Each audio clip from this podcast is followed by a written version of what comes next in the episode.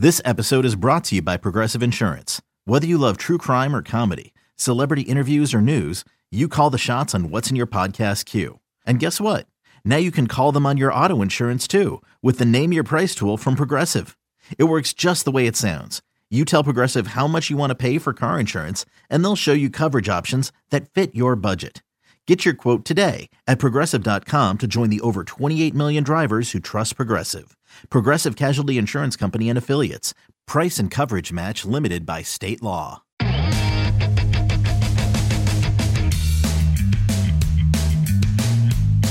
Hey there, everybody. Welcome to another exciting episode of the MLB Pipeline Podcast. I am Jonathan Mayo alongside Jim Callis, as we are more often than not.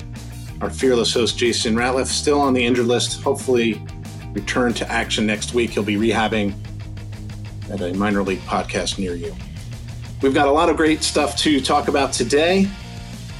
We've got our top 200 draft list coming out. We're expanding from 150 to 200, so we're going to talk about that. And Jim and I are going to do uh, another mini 20 pick draft, not a mock. Remember that? Jim was able to sit down with one of the players who is being considered at the very top of the draft, and that is high school shortstop Marcelo Meyer in California. About five guys joining that top 200 list. And then, of course, we don't want to ignore the minor leagues altogether. Talk about Jarred Kelenic and Logan Gilbert's debuts for the Mariners. New guys on the top 100. And as always, we will finish up with a question from you, listeners and or tweeters in our mailbag. Jim, it's funny. I keep thinking that we're getting closer to the draft, and it's one of those weird feelings that, like, you know, like a horror movie when you're walking down the hallway and you think you see the door at the end, but the door keeps getting further away. And I know that's not the case. And there will be a point in time in July when we're like, oh, I wish we had a little more time. But it just still seems so far away. But there's a lot of exciting things happening. Yeah, I mean, it, it's. Uh, I'll be curious. I mean, I think just like scouts are, we're kind of interested to see what exactly you know unfolds in June, which will be weird. You know, as opposed to, you know, in a normal year, Jonathan, the draft would be three weeks away. Honestly, we'd be just about done. I mean, we'd be you know doing, I guess, mock drafts constantly and trying to figure out like if we need to make any adjustments. But it feels weird that instead of three weeks away. It's it's really you know seven plus. I think like seven and a half weeks away. I, have you know it's it's it feels a little odd still. Yeah, it's uh, and still so much up in the air with you know last year's season being shortened and or shut down depending on the level, and then all that extra time teams normally don't have to to consider and to evaluate. So it it certainly is going to be an interesting thing as we try to sort of whittle down to what's going to happen at the top and what's going to happen beyond that. Uh, but uh, it, it is always a, a, fun time as we get here. So, I, like, I don't know if I have full on draft fever yet. Maybe it's just like a draft sniffle. I don't know, like how you would characterize where you are on that spectrum. Um, I think I have draft fever. Um, definitely. Um, enjoying it. I mean, need to get a few more blurbs done for the top 200. Like we're we're facing that crush. But you and I both recently got access to Synergy, so that is that has stoked my draft fever, Jonathan. Being able to watch video and break down all kinds of things with with players in the draft is is crazy. I've I've avoided getting addicted to synergy yet, although I could definitely see how it could happen. Denial's not just a river in Egypt. It's I, hard. I, I, I've, I've, limited my time on synergy. I've, I've done yeah, a good I've, job, I think. Yeah, I've limited it to the guys that I'm writing up, but it, I've definitely found it uh, useful. And for people who don't know, and then we're going to jump right into our 20, our, our top 20 pick draft. But uh, Synergy is a service that you know all the teams use. Uh, it's got video. It's got pitch velo information.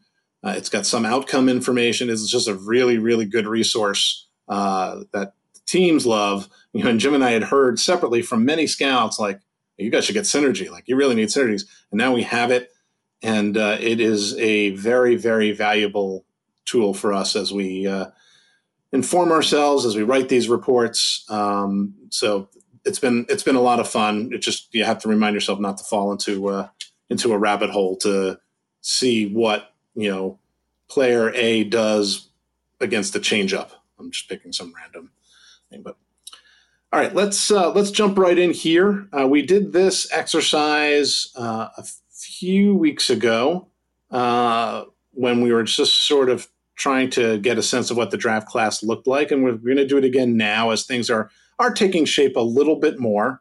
Things are still very muddled at the top, as as we've talked about, but we're going to have a top twenty pick draft now. We're going to say this, and people are going to ignore it. Jim, would you like to give the strongly worded Yes. uh, disclaimer? This Go is ahead. not a mock draft. We're not projecting that these teams will take these players. It, it's funny because the last time we did this, it got reported all over the internet and Twitter that we did a mock draft and we were projecting this team to take that player.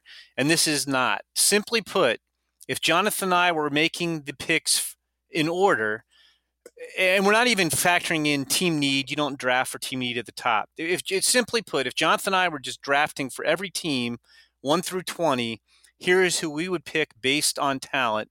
We are not projecting that team A will take player B. And, and Jonathan, I went first in the last draft.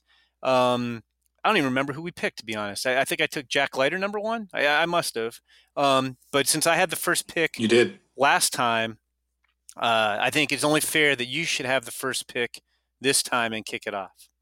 I will kick it off. And again, this is not based on what I think the Pirates are going to do or should do. This is who I would take with the number one overall pick.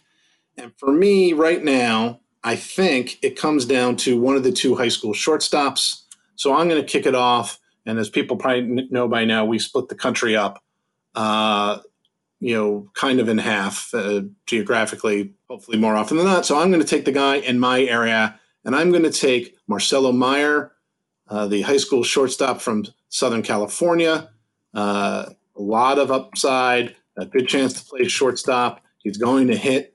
Uh, that the, the certainty in the bat is what a lot of uh, a lot of people are, are looking at, and so that is what I'm going to go.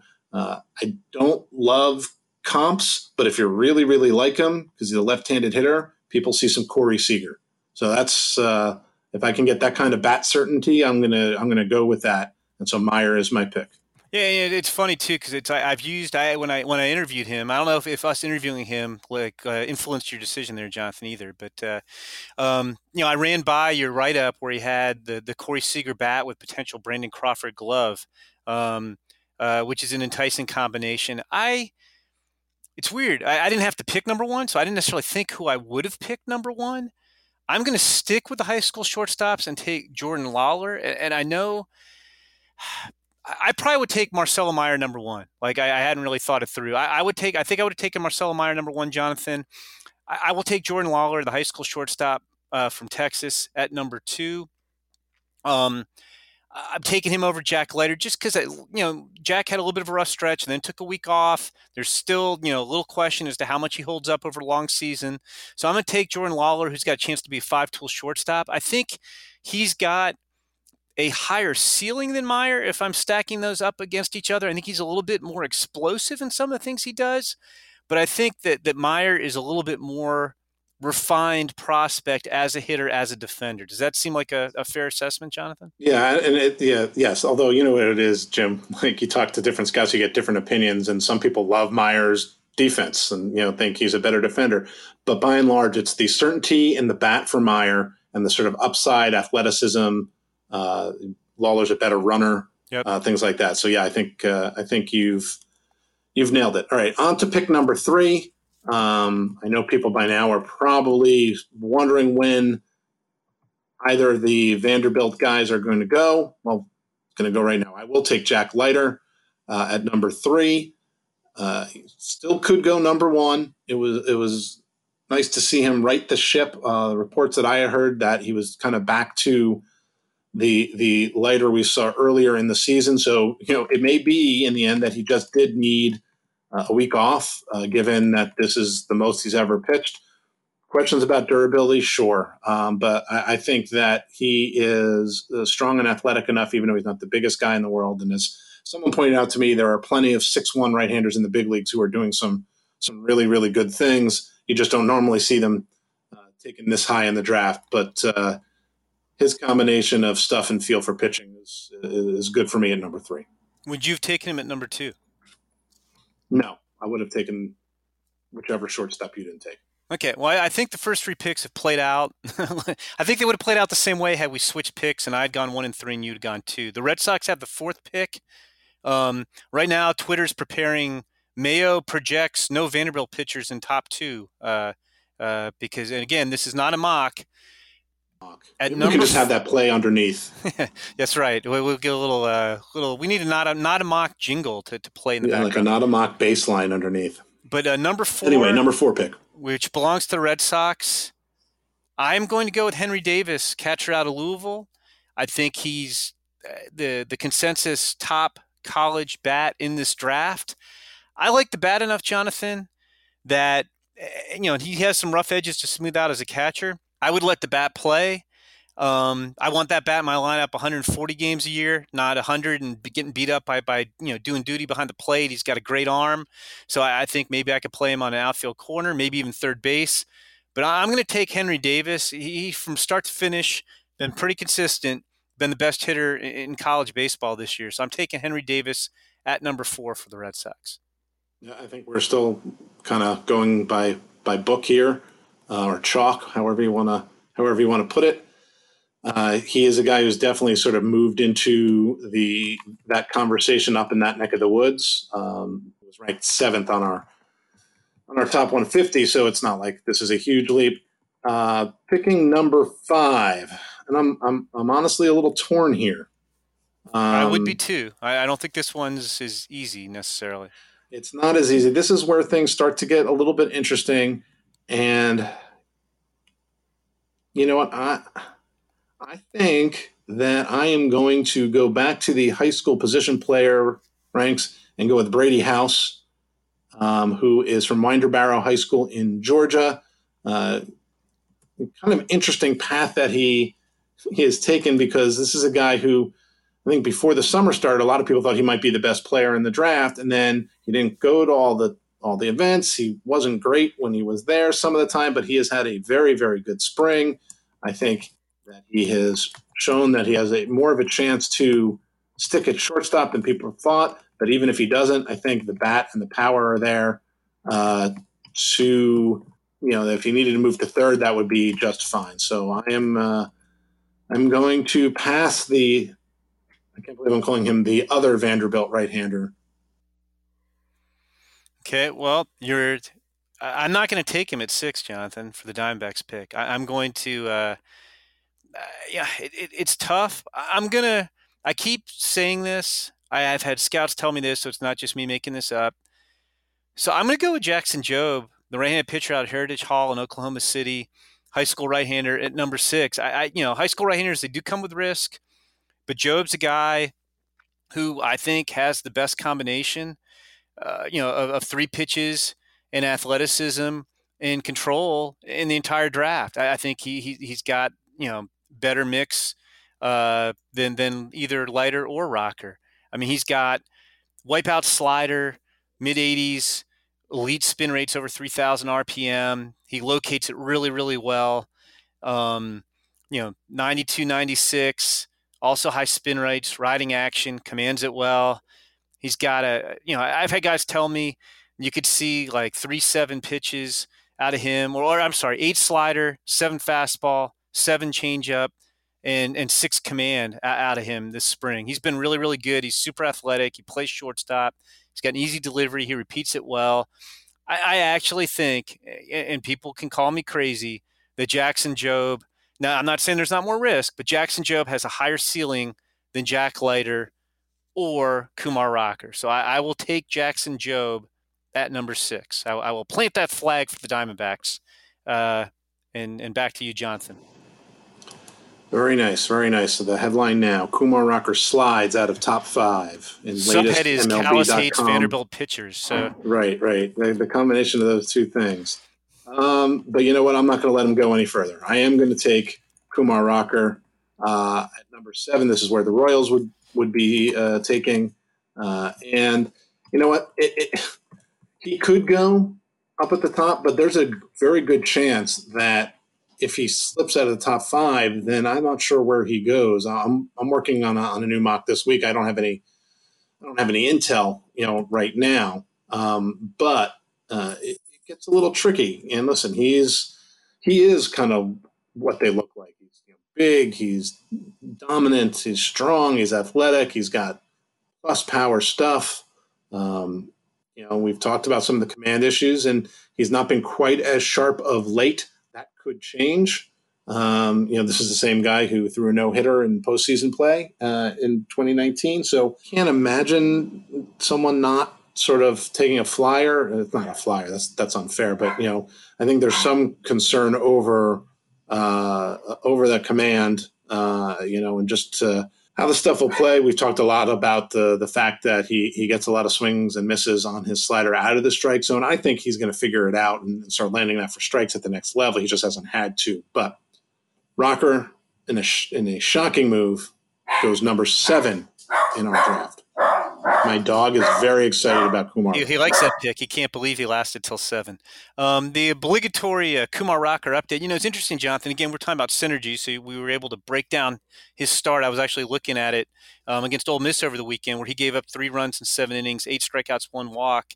It was interesting because he threw his most used pitch in that game was his curveball which he was having trouble throwing for strikes, but he still threw 31 curveballs among 99 pitches, 30 fastballs, only range 91 to 95, so his velocity was down a little bit this weekend. Zero swings and misses on the fastball. And I think, and we've talked about this, I think that's the biggest difference between him and Jack Leiter is Jack Leiter gets more swings and misses with his fastball, even though he doesn't throw as hard as Kumar usually does. Um, and he gets more swings and misses in the zone. So anyway, real quick, I'm curious, Jonathan. I'm picking eighth here on behalf of the Rockies. Who do, where do you think I'm going with this pick? I think I think I might might might might change it up and surprise you like I might have with Jackson Jobe. Do you have a projection I for my I think pick? you're going to go with uh, another high school hitter. Okay, you're right. Maybe maybe you know me even better than I thought. I'm going to go Khalil Watson here. yep. We're going we're going to go four high school shortstops in the top eight.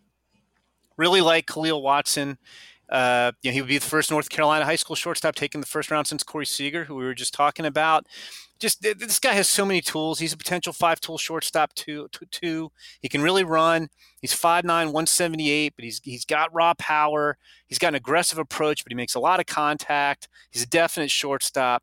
Really like Khalil Watson. He's generating a lot of buzz. I think he's probably going to go pretty high in your mock draft uh, when, when you release that later this week.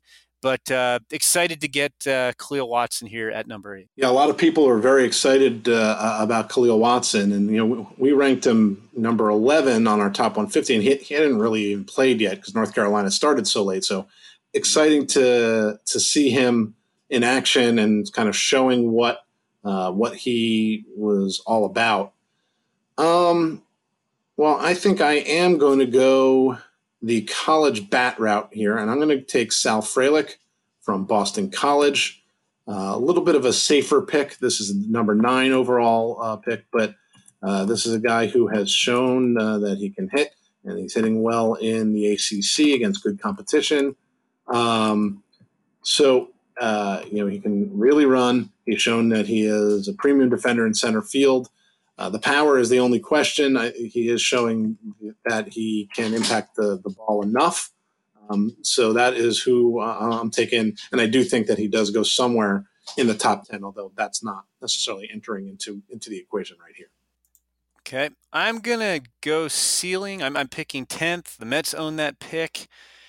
And I'm gonna, I'm, I'm gonna shoot. I, I think I'm shooting for ceiling today, Jonathan. I'm gonna go the high school route again. So this is my my fourth high school player out of five, along with Harry Davis, and I'm going to stick with catchers named Harry for 200 and take Harry Ford, high school catcher from Georgia.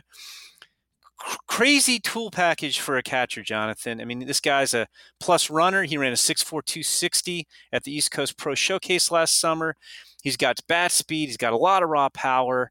Um, he's got a solid arm as you might suspect. For a guy who runs a 6'4, he's very quick and agile behind the plate. Um, so athletic. He could play second base. He could play center field. He could play third. You know, he's gotten, I guess you'd call it a positional comp to Craig Biggio just for that kind of defensive versatility. But I, I am gonna I'm gonna swing for the fences a little bit and take Harry Ford here at ten. I don't I don't know if we were actually drafting against each other that I would have to take him this high to get him away from you, but I'm I'm taking Harry Ford at ten. That's fine. Although Henry Davis would like you to know his name is Henry. And oh, yeah, what am I thinking? I'm, I'm th- yeah, sorry. You, you, conflated them into one player. Oh, yeah, Henry Ford. I could conflate them into Henry Ford. So uh, oh, and, and there, we, there, you go. We there you, cars and as well as as catchers. So. All right, uh, on to number eleven, a pick. Yeah, we're getting to the point now where like, do we take the guy that we really want because I want to make sure you don't get him, Take the guy uh, you really want. You take your Pennsylvania high school outfielder. I am going to take my for him if you don't. So. Yeah, I am going to take my Pennsylvania high school outfielder. That's Benny Montgomery uh, from Red Land High School in Pennsylvania. Tremendous amount of tools. Uh, had a, you know was really good over the summer. Has had a lot, a lot, a lot of heat in as the they've played in fits and bursts. They've had you know weather and they've had COVID related things. Um, so uh, I'm excited to get him. There's a ton of power. There's a little bit of a hitch in his swing, uh, but I, I, think he's going to figure it out as much upside as perhaps anybody in this class, just because he's got all of the all five of the tools um, at his disposal. It's just a question of him figuring it out. So uh, thank you for sort of pushing me in that direction, although that's who I was going to take anyway. But uh, I like this sort of upside potential track we're on right now. Yeah, I'm a little torn here at 12. Um, I don't know which way I want to go with this pick. Uh, uh, let's just, I mean, I, I, am going to take a Cypress, a former Cypress Ranch high school player with this pick, but I don't know which one. I, am going to mix it up a little bit. I'm going to go with Colton Cowser uh, out of Sam Houston State, who, who uh, you know, I, I, like him. I, I, actually, Jonathan, like him a little bit more than, than Sal Frelick. I, I think they're they're kind of comparable players. You know, Cowser came into this year as one of the better hitters in college baseball. The questions were, could he stay in center field? Could he hit for power? And he, he's gotten a little quicker. He's answered both those questions in a positive fashion. I, am going to take Colton Cowser uh, of Sam Houston here at number 12, which would make him the highest pick in school history, Jonathan, ahead of Glenn Wilson, who went 18th overall way back when. Oh, you love throwing that draft history tidbit in there, don't you? I do. I do. We're going to go on to number 13, and and I'm struggling here. This is the Phillies. Yeah, this is the this is where the Phillies would pick. I'm gonna I'm gonna wait a little bit. I'm gonna go back to the college hitter rank, and I'm gonna take Matt McLain, um, who is out right now with an injury. Uh, but he, you know, of course, was a first round pick of the Diamondbacks a few years ago. Went on to UCLA. Uh, was got off to an absolutely terrible start um, this year. Then was really was starting to come on and hitting extremely well. Um, kind of doing Matt McLain things, hitting for average. There's power there. The biggest thing between high school now is he's proven that he can play shortstop. He's got a chance to stay there. Worst case, he ends up as like a really good uh, offensive player at second base. Uh, so, you know, he's out now, but I don't think that that's going to hurt his draft stock too much when all is said and done. Okay, I'm I'm going to stick with the, the former Cypress Ranch uh, high school in, in, Texas players and take Ty Madden out of the University of Texas, right-handed pitcher. Best friends with Colton Cowser, so I have I, I have great team chemistry if I was assembling these guys on the same team, Jonathan. But uh, you know, it's crazy you know, back in 2018, Cypress Ranch had Ty Madden in the rotation, along with J.J. Goss, who was a sandwich pick in 2019, Matt, Matt Thompson, who was a second round pick in 2019. And, and those two guys actually played center field when they weren't pitching and pushed Cowser to a corner. But like, you know, Madden's just a guy. He's he's got you know plus fastball, plus slider, four pitch mix, throws strikes, good body. Um, I think there's a really good bet. he's a number three starter, maybe even a little bit more than that if it all comes together. So with the 14th pick, which belongs to the Giants, and it, it's kind of serendipitous there because they could use some pitching. They have a lot of position prospects. I'm taking Ty Madden from Texas. Now people are going to think that you're saying that that's who the Giants are going to take. Well done. Not a mock draft. All right, let's keep things moving here. Uh, we're going to move on to number 15. That is the Milwaukee Brewers. I'm going to reach a little bit here because this is now territory. Uh, I know, like, I know where you're going. I think I know. I want to get a guy that I that I really like. He's moving up boards in a hurry. College arm. And that is Michael McGreevy. Is that where you thought I was going? That's where I thought you were going. Yep. Yeah, he is the right hander from UC Santa Barbara. Uh, that, of course, the home American League Cy Young Award winner Shane Bieber. Uh, it, it's a really interesting combination of size. He's six foot four and a legitimate four pitch mix. He's always thrown a ton of strikes, and his stuff has gotten better. He's now up to 96. Uh, throws it with good movement. He, he actually has distinct slider and, and, curve. The slider's a little bit better. Good changeup. Uh, you know, still throwing a lot of strikes. He has had some very big outings of late.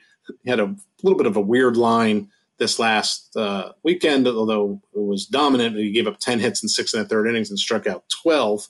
Um, so he was maybe around the zone a little too much, but uh, didn't uh, didn't give up much in, in the way of runs there. So uh, he's a guy that I think is a rare college p- pitcher with some some upside because I think he's going to fill out that frame and he's going to start throwing harder as he gets into into the pro game. And I'll even throw this out there, Jonathan. I mean, I almost wonder if the draft for today if he would go higher than that because he he I almost took him in the Montgomery spot. Yeah, because I was afraid you were going to take him. He has a ton of helium. I, I, I thought about him. I, I thought about. I, I, wanted to get that Cypress Ranch chemistry going. So I like it. I like uh, it. Michael Pick McGreevy. 16.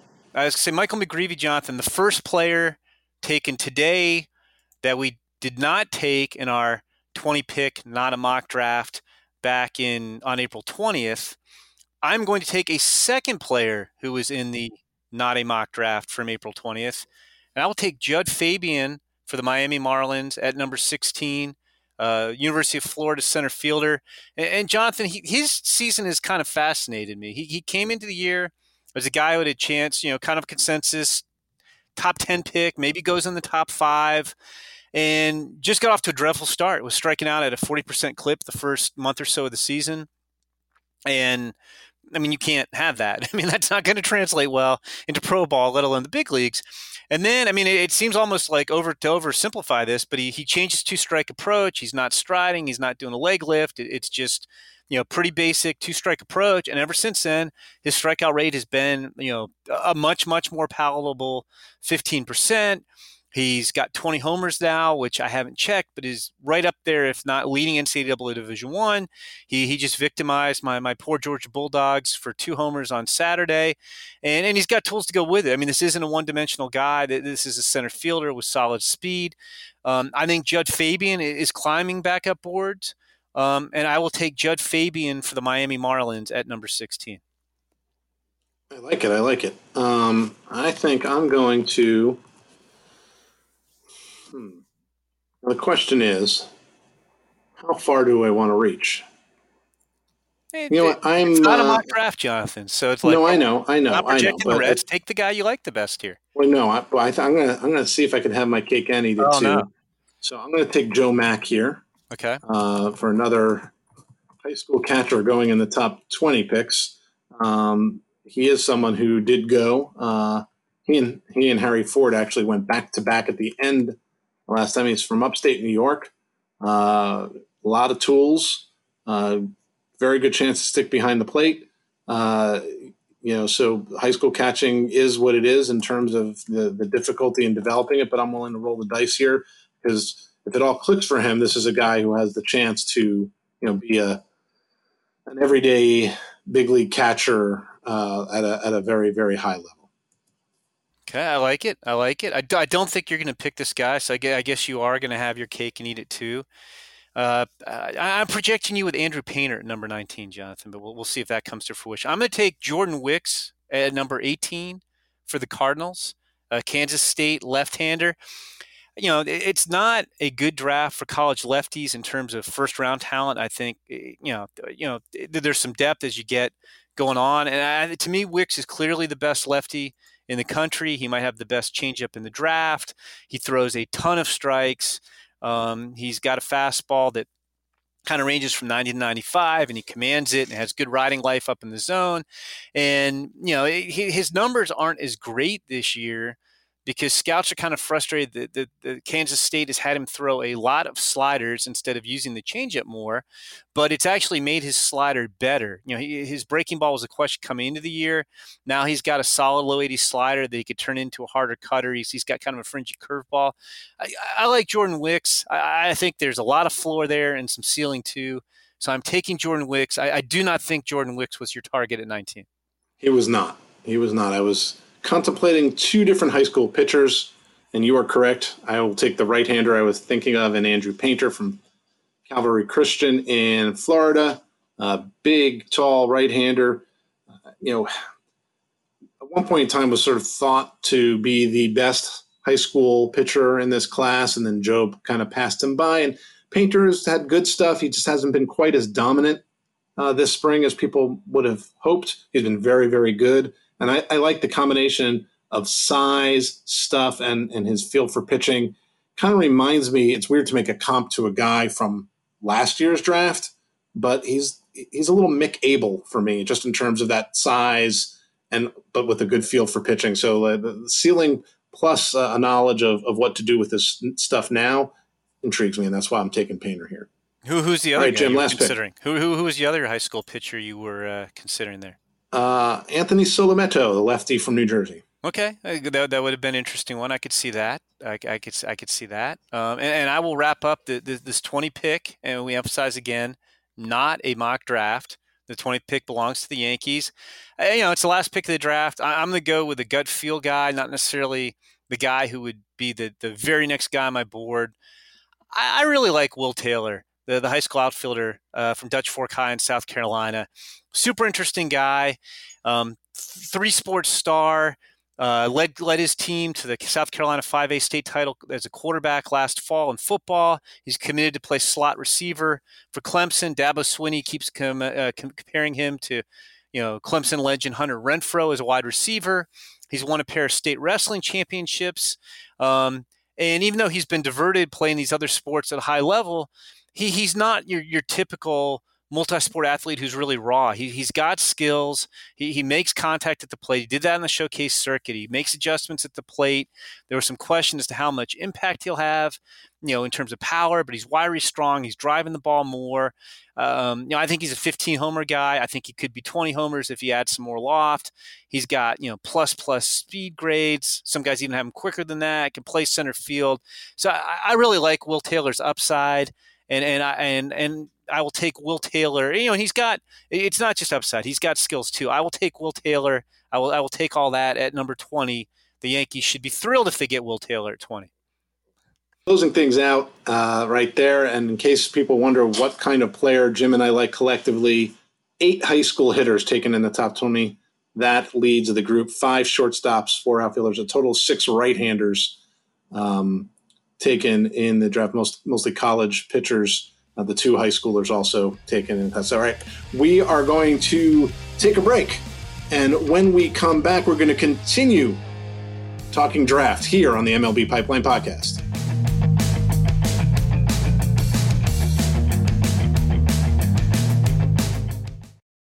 You know what's a tough pill to swallow? Watching your team strand runners. You know what's an easy pill to swallow? The new daily multivitamin from official MLB partner Roman. The peppermint coated pills are created by doctors and backed by science. Whether you're a five tool player or just looking to support your general health, the 23 ingredients target men's everyday nutrient needs and overall well being. Visit getroman.com slash MLB today to learn more and bring your A game every day. Welcome back to the MLB Pipeline Podcast. Jonathan Mayo with Jim Callis. And Jim had the chance to chat recently with uh, high school shortstop Marcelo Meyer, whose name is being bandied about at the very, very top of the draft. So let's uh, take a listen to their conversation now. Jim Callis from MLB Pipeline. I'm here with Marcelo Meyer, one of the top prospects for the 2021 draft. Thanks for joining us today, Marcelo. Really appreciate uh, your time. Of course. Thank you for having me. So obviously, you know, the last couple years have been not normal years with COVID and everything going on. Your high school season started a lot later than it normally would, right? You guys didn't start playing until the end of March. What did you do with the extra downtime before the season started. Yeah, you're totally right. I mean, there was really a lot more time to prepare. So preparation was really key. You know, I did a lot of off-season workouts more than I usually could, especially starting from the summer. Since we didn't really have a full summer, I was able to start those off-season workouts since the beginning of my since the end of my junior year season. So just doing a lot of workouts like that, and then really just taking a bunch of reps, fielding and hitting. And how do you feel like that's helped? I mean, I know you're off to a pretty good start. You know, from what scouts have been telling me. I mean, do you feel like that's really helped uh, that extra preparation? Yeah, I think it has helped. I mean, obviously, the more grounders you take and the more you hit, you know, the bet the the more prepared you're going to be. So I think it, it really did help, and you know, I take advantage of it pretty well. How what's it like going through the draft process? I mean, obviously, on one hand, I mean, you, you have to know some of what's going on, and you're being talked about at the very top of the draft. But on the other hand, I mean, I can imagine that can get kind of distracting. I mean, do you? How much do you try to follow that stuff? I mean, I know you can't avoid it, but I mean, do you? try to keep up, or, or, or what do you make of all that attention? You know, I don't really try to keep up. Obviously, it's it's almost impossible not to. You know, I open my phone and there's tags about me and stuff. You know, but you know, really right now I'm just focused on my high school season, enjoying my senior my senior year with my teammates, and you know, just trying to win one more CIF. Now, how much longer uh, does your season go? You know, we're, we're talking it, it's May 15th. How much how much longer do you have season wise? We have like eight more league games and then probably like four playoff games. I got you. I got you. And then from a high school standpoint, are you able to have a graduation this year? I mean, I know guys didn't last year. Is it going to be a, a somewhat normal graduation or maybe outdoors and spaced out a little bit more? Yeah, somewhat. It's going to be so. What my school's doing is we're going to have like time slots. So there's four time slots, and then it's going to be at our at our school's football field. So we just pick our time slots, and then we're going to go. You know. I got you. Well, I mean, it, it's certainly better than last year where everybody yeah. got canceled and graduation got canceled and, and it was kind of rough. How much, how much did you participate on the showcase circuit? I mean, the high school circuit was more normal compared to what happened with the college summer leagues last summer. Uh, you know, how, what did, how much did you participate uh, on that circuit? And, um, you know, what did you think you took from that? I wouldn't say I really participated much, you know, due to COVID, I didn't really travel much, but you know, I did go to the PG All American game and the Under Armour All American game, and they're great events. You know, getting to play with the with the best talent uh, across the country is is very fun. You know, you get to really showcase your skills in front of a lot of scouts. So it was really fun, and you know, you, you know, you just gotta have a good time with it. You know, because you only do it uh, so many times. Yeah, I, I, missed. You know, they usually do the Under Armour games usually here in Chicago, where I live, and, and I broadcast it every year. So I was disappointed. I mean, one of many things that kind of fell by the wayside. Who was the uh, I always like to ask guys, who was the best pitcher you faced in those games? Would anybody in particular stand out? I mean, probably I would say Christian Little. Christian Little was a, a good pitcher. He painted the outside corner on me a couple of times. So. Well, you won't have to see him for a couple of years now because because he, yeah. as, as, you know, but our listeners may not. He graduated early. He's at Vanderbilt as a freshman in what would have been his his senior season. Um, you know, it, it's a good draft for shortstops, Marcelo. You've got you know, Jackson Lawlar, you know, is going to go at the top of the draft. You know, Brady House is going to go at the top of the draft. Khalil Watson could, could go at the top of the draft. Have you gotten to know those guys a little bit at some of these events? Do you guys, you know, pick your brain, pick, pick each other's brains? I mean, do you, do you see things they do and try to figure out, you know, how they do it? What's your relationship with some of those guys? Yeah, you know, we've all played with each other several times. You know, starting from pretty much our freshman year, going to USA baseball and stuff you know, yeah, you do try to, you know, pick pick their brains as they try to pick your brains, you know, but you know, I really just go out and play my game. I don't really focus on anyone else, you know, and I just try to, you know, handle my my own my own game. Got you, got you. Well, you go to East Lake High School in Chula Vista, which is is famous in baseball circles. Adrian Gonzalez was the number one overall pick back in 2000. Keone, Keone Cavaco was a first round pick just a couple years ago. Did, did you play with Keone? You guys would have overlapped. Yeah, right? yeah, we went CIF uh, my sophomore year. So I, does it make this at all a little bit easier, Marcelo, having seen him go through the process? Although I think with him, I mean, guys knew who he was, but he kind of surged into the late round kind of late. Yeah. But I mean, did watching him deal with some of this stuff, does it help you deal with it? You know, having watched somebody go through it? Yeah, hundred percent. You know, because you know, you know what you're gonna get get yourself into you know, I think me and Keone were in were in different situations. I've been, you know, he was more of like a like you said, they they saw him really late, and for me, they've been seeing me probably since my sophomore year due to Keone. So, you know, I'd say I'm a little more more used to playing in front of people, so it doesn't really doesn't really affect me in any way. When did you first realize I'm going to go pretty good in the draft? I might might wind up being a first round pick. How early did you, did you get a sense of that? I'd say starting this year. Okay, so not even last summer you didn't really sense that at all, or? I mean, I, I always knew I could have, and you know, that's if if I get drafted in the first round. You know, nothing's certain in this life, but right. You know, I always believed in my ability, and I always thought that you know I could go you know as high as being the number one pick. And it was interesting because we taught. I remember, you know, it was such a weird year. The area code games were in Georgia instead of California, and I remember guys saying, you know, one of the best players in the country isn't here. You know, Marcelo Meyer. You know, keep an eye on, on him. That's a name you're going to need to know for next year. So, so guys were were definitely talking you you up to me yeah, I've heard all kinds of great, you know, scouting reports on you from from people in the game. You know, Jonathan Mayo, who, who does a lot of our California stuff, wrote your, your scouting report on our site, Marcel. And I don't know if you've seen that, but he, he had an evaluator say that you could be uh, like a Corey Seager type offensive player and a Brandon Crawford type defensive player. Uh, had you seen that? Had you had you heard that line or? No, I actually haven't. What's it? Say? I mean, when you hear stuff like that, how's it make you feel? I mean, that must feel pretty good to, to hear things. Yeah, I mean, it, it, feels great. You know, it's an honor that people think that highly of me.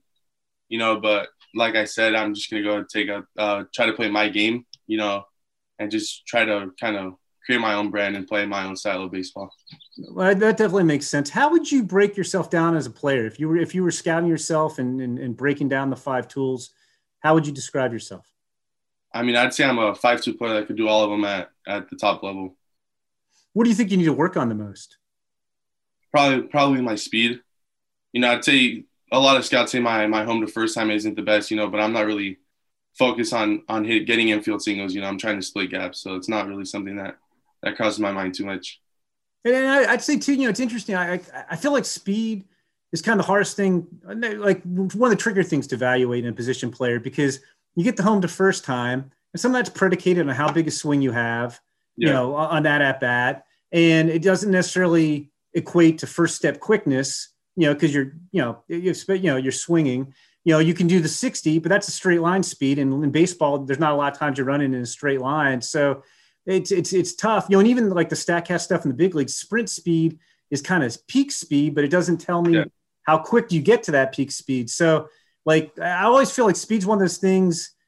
Uh, it's an imperfect measure. You know, like I can you can watch guys take BP and see how the ball comes off their bat, or you can watch them in a game and see how they react to spin, and you can watch guys take ground balls and throw all that stuff. You can kind of grade, but but the speed one, it's hard sometimes to find in context. Yeah, because also a lot of it has to do with the angles you take, you know, on the base pass, because you know you're not running in a straight line, so you know you can be fast, but if you don't know how to really run the bases and it's not really going to work out, you know? Exactly. Exactly. How many, um, how many teams have you met with? Is it still, is this year still a lot of Zoom meetings with players? I mean, I know that was definitely what was going on in, in 2020. Is, is that the same thing? Is as a player, you wind up instead of having home meetings, you do Zoom meetings with teams? Yeah, pretty much that's what it's been. It's been all through Zoom. I want to say I've met with almost all the teams, you know, before high school season started. Since high school season started, you know, it's kind of been a little more mellow. I haven't really done any Zoom meetings, you know, but yeah, I'd say probably 25, 26 teams. That makes sense. And it's, uh, you know, this year's going to be a little different because the draft's not until July, which is the the first time that's happened. So I think you'll probably have more Zoom meetings in your future after your season's over. You know, like, I think from a player standpoint, it's nice that instead of having to do some of that stuff while the season's going on, you know, the draft's not three weeks away like it normally would be you can kind of get your season done and, and then there's time. Have you, uh, do you have any plans as to what you're going to do between the end of the season and the draft um, at, at this point?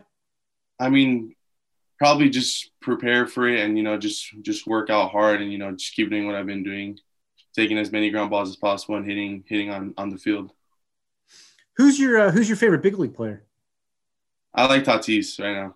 Okay probably, probably, Marcel, you probably played too well to become a Padre, though. So you're, you're probably gonna have to play against him rather than with him. But wait, what, what's your favorite part of the game? I mean, he's, I mean, not only is he talented, he's just super fun to watch. Yeah, that's really what it is. He's just super exciting. You know, people people uh, buy Padre tickets to go watch him. You know, so it's just it's really fun going to watch him play. Yeah, definitely, definitely. Well, it's. uh I appreciate your time, Marcel. Can you think of anything else I should ask you about, or anything else you'd like to bring up? It's uh, going to be exciting. I'd like I'm actually looking forward to, to getting to see you play. Like I, I feel like I missed on a lot of the 2020 guys live because we had no PDP league, we had no Under Armour game. I'm looking forward to seeing you play at some point in the near future. Yeah, thank you. I appreciate it. Well, good luck. Uh, good luck with the draft and down the stretch. Uh, I mean, I, I, think it's still too early to know exactly who's going where, but it's. Uh, I'm, I'm expecting we'll hear your name called in the first few picks. Uh, uh you know, when the draft goes in July, and, and looking forward to, to watching you play in the near future. Thanks, Marcelo. Thank you. Appreciate it. Thanks for having me on. Yeah, thank you. Really enjoyed talking to Marcelo. I thought he was, you know, very self-aware as a prospect. Jonathan, uh, you know, he said probably the biggest thing he needs to work on is his speed. I think scouts would agree with that, and uh, you know, he he he enjoyed your Corey Seager bat uh, Brandon Crawford glove comparison when I ran that by him. Sweet. So uh, we'll see him possibly, you know, going number one overall, and I think certainly in the top three, four picks uh, when the draft's in July. Excellent. All right. We're going to uh, take another break. And when we come back, we'll have our five guys jumping on to the top 200 draft list right after this on the MLB Pipeline Podcast.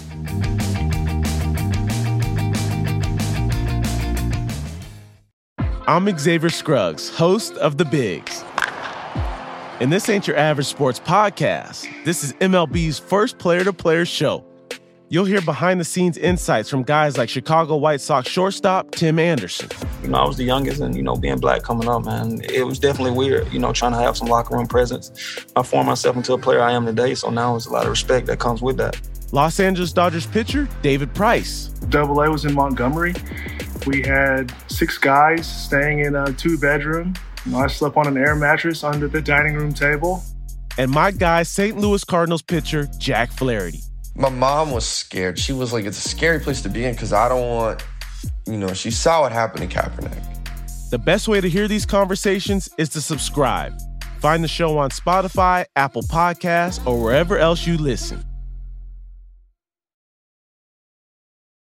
All right, welcome back to the MLB Pipeline Podcast. Once again, Jonathan Mayo along with Jim Callis. And what has become a fairly regular feature is our five guys who dot dot dot. And in this case, uh, in advance of the top 200, the expansion to the top 200 draft prospect list, we are uh, going to do five guys who are joining the list uh, and are making a fairly nice debut appearance uh, on on the list. Now, some of these guys were on the list back in December. So we don't want to hear from anybody saying, "Well, what do you mean? Like they've they've been on the list before, but not so far this spring." I'm going to kick things off with Michael Robertson, who's a high school outfielder from Florida. Uh, really interesting guy, mostly because he's probably one of the fastest guys in the draft class, at least 70 speed.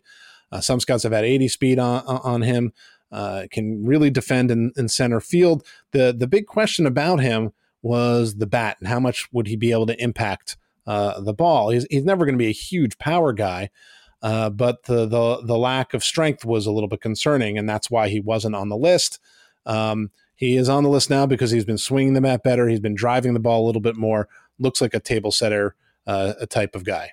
Well, I've got two more hitters for you, Jonathan, as part of the five guys. Tyler McDonough, outfielder from North Carolina State. Uh, we ranked him on the list last year. He could have gone in the in the five round draft a year ago. He had a high price tag that kind of knocked him out of that. But he's he's just a really versatile guy. He, he's a switch hitter, more of a hit over power guy in the past, but he's gotten stronger. He's driving the ball more this year. Solid runner, um, good instincts uh, in center field.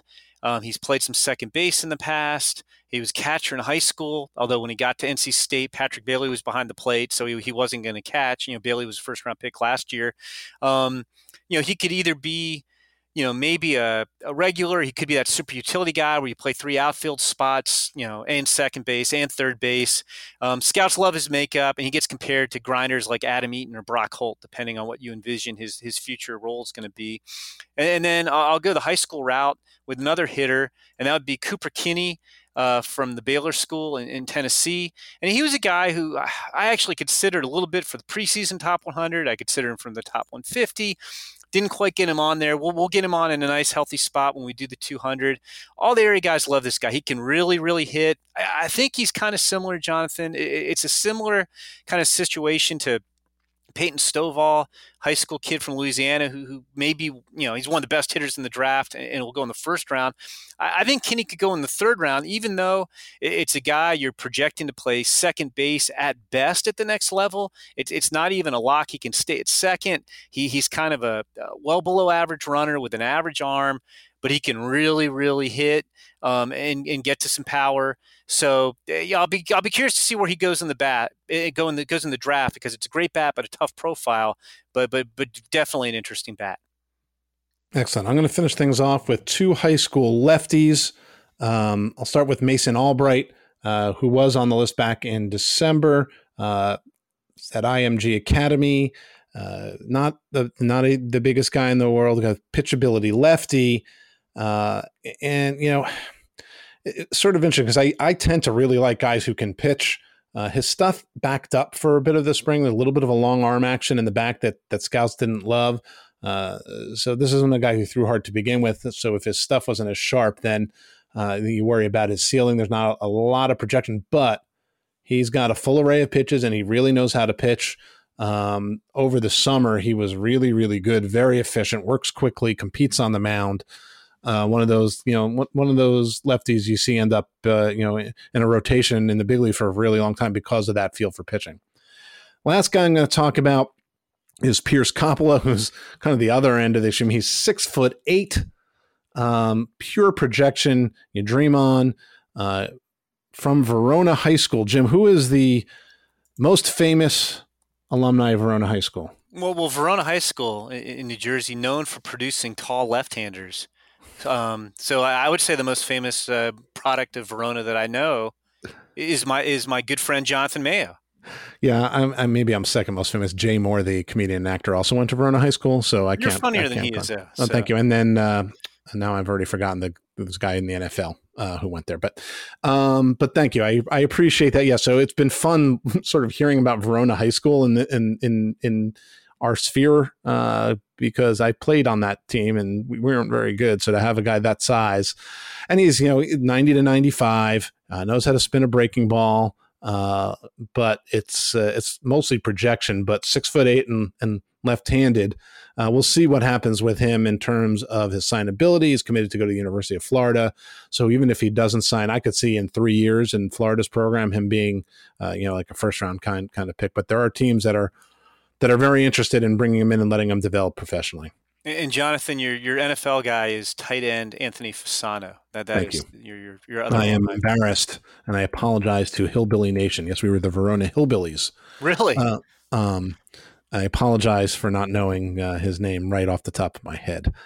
Um, all right, so we don't want to completely ignore what's going on in the in the minor leagues and prospects in, in, in that in that regard. And uh, last week we had uh, kind of a two for one special, courtesy of the Seattle Mariners. Jarred Kelenic and Logan Gilbert both made their debuts. Uh, you know, Gilbert really uh, quickly showed some good things. Why people were very excited, got uh, hit around a little bit. Also, not terribly shocking for a guy making his big league debut. But let's start with him, Jim. Just quickly, what you what you took away from how Gilbert looked and and and was able to do in, in his first taste of big league action. Yeah, I thought the stuff was fine. I mean, I I, thought it, it looked kind of like the typical guy making his first big league start in that he didn't locate his pitches. He, he he didn't walk anybody, but he didn't locate his pitches quite as well as he wanted. Got beat for a couple home runs, but I mean, the the thing to remember with Logan Gilbert is, I mean, because you know they they kind of handled him with care coming out of the draft in 2018 when he was dealing with mono. He'd only pitched 135 innings. Uh, uh, well, I'm sorry, 140 innings in the minor leagues total. He had made 27 starts. He had made, I think, 10 above the the A ball level. Um, and, and, again, I mean, the future's so bright in, in Seattle, Jonathan. I mean, I, I, think that's that's your future. It'll be interesting to see Who, who's your future number one star in Seattle. Is it him? Is it Emerson Hancock, or does, does George Kirby sneak in there? Yeah, um, and, maybe it's just a three-headed monster, and you don't really worry about who the true number one is. I, I, I think uh, you know. It, anyway, you slice it, uh, things are looking good on, on the mound there. Uh, and then there's Jarred Kelenic. um, you know, number four on, on our top 100. So people were very, very excited to see him get up to the big leagues. And he is 0 for 4 in his first start. So people were hoping for big fireworks. Just had to wait one day. Uh, and day two, he settled in. He had three hits, two doubles, and a homer. Kind of showed what he can do. Then went 0 for 10 after that. So I, I think, you know, obviously you have to allow for some uh, transition and settling in. I have very little question about Jarred Kelenic's ability to produce at the big league level. No, I, I, don't either. I mean, and you know, I won't get into the long version of the story, but like as I've said many times on this podcast and elsewhere, when I talked to him in the AFL and he played one full season in pro ball and asked him what he needed to, needed to do to be ready for the big leagues, he said, "Oh, my skills are ready now. I, I think I'm ready to play. Like the big thing is going to be learning to deal with adversity because there will be adversity to come. You know, his, his makeup, Jonathan. I'm with you. I, I'm not worried about him at all." His makeup is just as impressive as his tools. This guy's going to be a superstar. I mean, really, my only question with him is ultimately who's better, Jarred Kelenic or Julio Rodriguez? That is going to be a very fun debate in Seattle, indeed. You know, just as much fun as who the number one starter is going to be. So uh, excited to see what both Gilbert and Kelenic do uh, mo- moving forward. Uh, also, moving forward, as we have been trying to do uh, over uh, over time here. As guys have graduated off the top 100 and we bring new guys in we want to just shine a quick light on the new guys who have have just entered.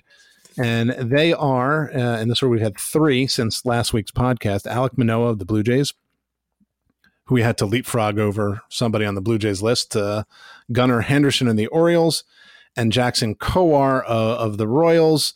Uh, jim before we head to mailbag anything quickly on this one, the, the guy I'm most excited about to see on there is Gunnar Henderson because I've been hearing about how good he's looked. My dog also very excited about Gunnar Henderson's upside. Tremendous athlete. He's big, but looks like he can play shortstop. He can run. He's got power. So he's the guy that kind of stands out to me.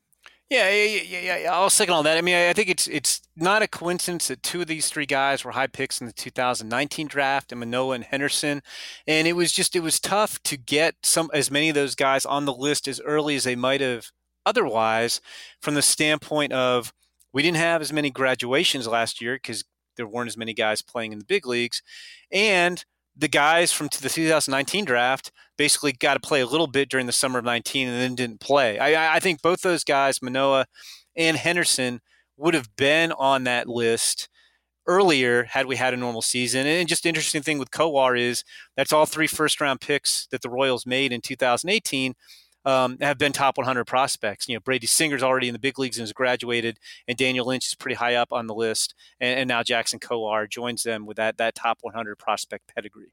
Excellent.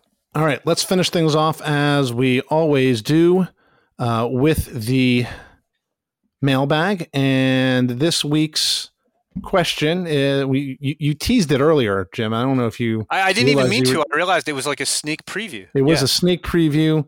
Um, this comes from at J McDermott 01, Justin McDermott. I am an eighth grade social studies teacher in Louisiana. I'm also a huge Diamondbacks Cowboys. That's just his bio. I didn't need to get into that much, but anyway, he is a teacher. I want to know more about Justin McDermott. Come on. He's he is a master of history, evidently, but he really wants to know about Peyton Stovall. I've seen a wide range of evaluations on Peyton Stovall. What's his ceiling floor? Where does he go? Jim, I'm going to let you have the final word for this week's podcast on this because Stovall is, after all, your guy. Yeah, Stovall is one of the guys who's who's a little tough to figure out because, you know, like I was alluding to before, he's he's a really good hitter, but the question is, where do you play him? Um, he is probably the best hitter in the Midwest, college or high school, one of the best hitters in the draft. I, I had a scout who's been around for a long time, said Stovall has the best swing in his area since Todd Walker who was the eighth overall pick in 1994. I, I was on the college beat, Jonathan, when Todd Walker was at LSU. He's probably the best second baseman in college baseball history. Unbelievable hitter. So that that caught my attention. He you know he he barrels the ball at will. He drives the ball to all fields without you know swinging for the fences. He's just a, a, a, just tremendously gifted hitter. But he's a high school shortstop. He's a fringy runner with a fringy arm you're you're hoping he can play second base, but it, but his lower half, you know, is a little bit thick already, and if he slows down, second base might not be an option, and, and then you have to put him in left field. Um, but you know, in terms of the draft, I think the bat is so good. I think there's a good chance he goes in the first round. I think his his his floor draft wise, I, I don't know if the, if, if the, the ceiling floor was was in terms of the draft. I, I think the ceiling would be to go in the 20s in the draft. Um, I mean, I guess you could kind of compare, compare him, Jonathan, to Nick Yorke, who went 17th to the Red Sox in last year's draft. Um, and I, I, think the floor would be early second round. I, I, just think this bat is too good. Even if he does wind up in left field, I, I think that you could have a six hitter with a with a six power, and that profiles in left. Excellent. Good way to end. I love guys who can hit regardless of where they play. And as we've heard many, many times, that's an axiom that I never get tired of. Guys who hit find their way into a lineup. So I'm excited to see what happens with him. That's going to be a wrap for this week's MLB Pipeline podcast. My thanks to Jim Callis, of course, uh, Ian and Emily on the on the back end. Thank you for putting this together and making us uh, sound somewhat intelligent. Don't forget to subscribe on Apple Podcasts, Spotify, or wherever you get your podcasts, so you don't miss an episode. If you're enjoying the show or have any suggestions, leave us a rating and a review. Thanks for listening. See you next week. And remember, it was not a mock. Talk to you next week.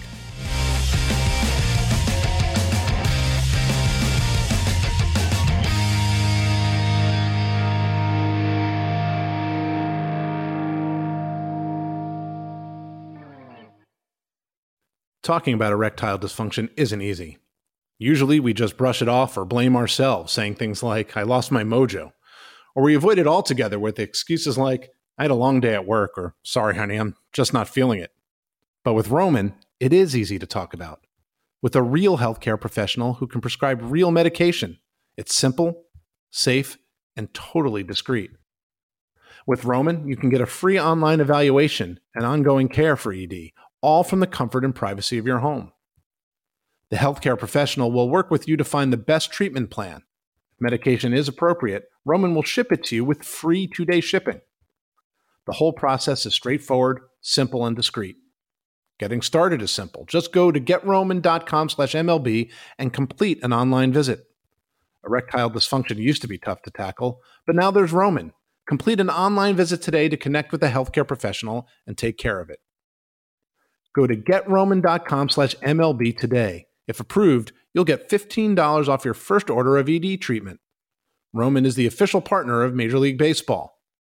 That's getroman.com slash MLB.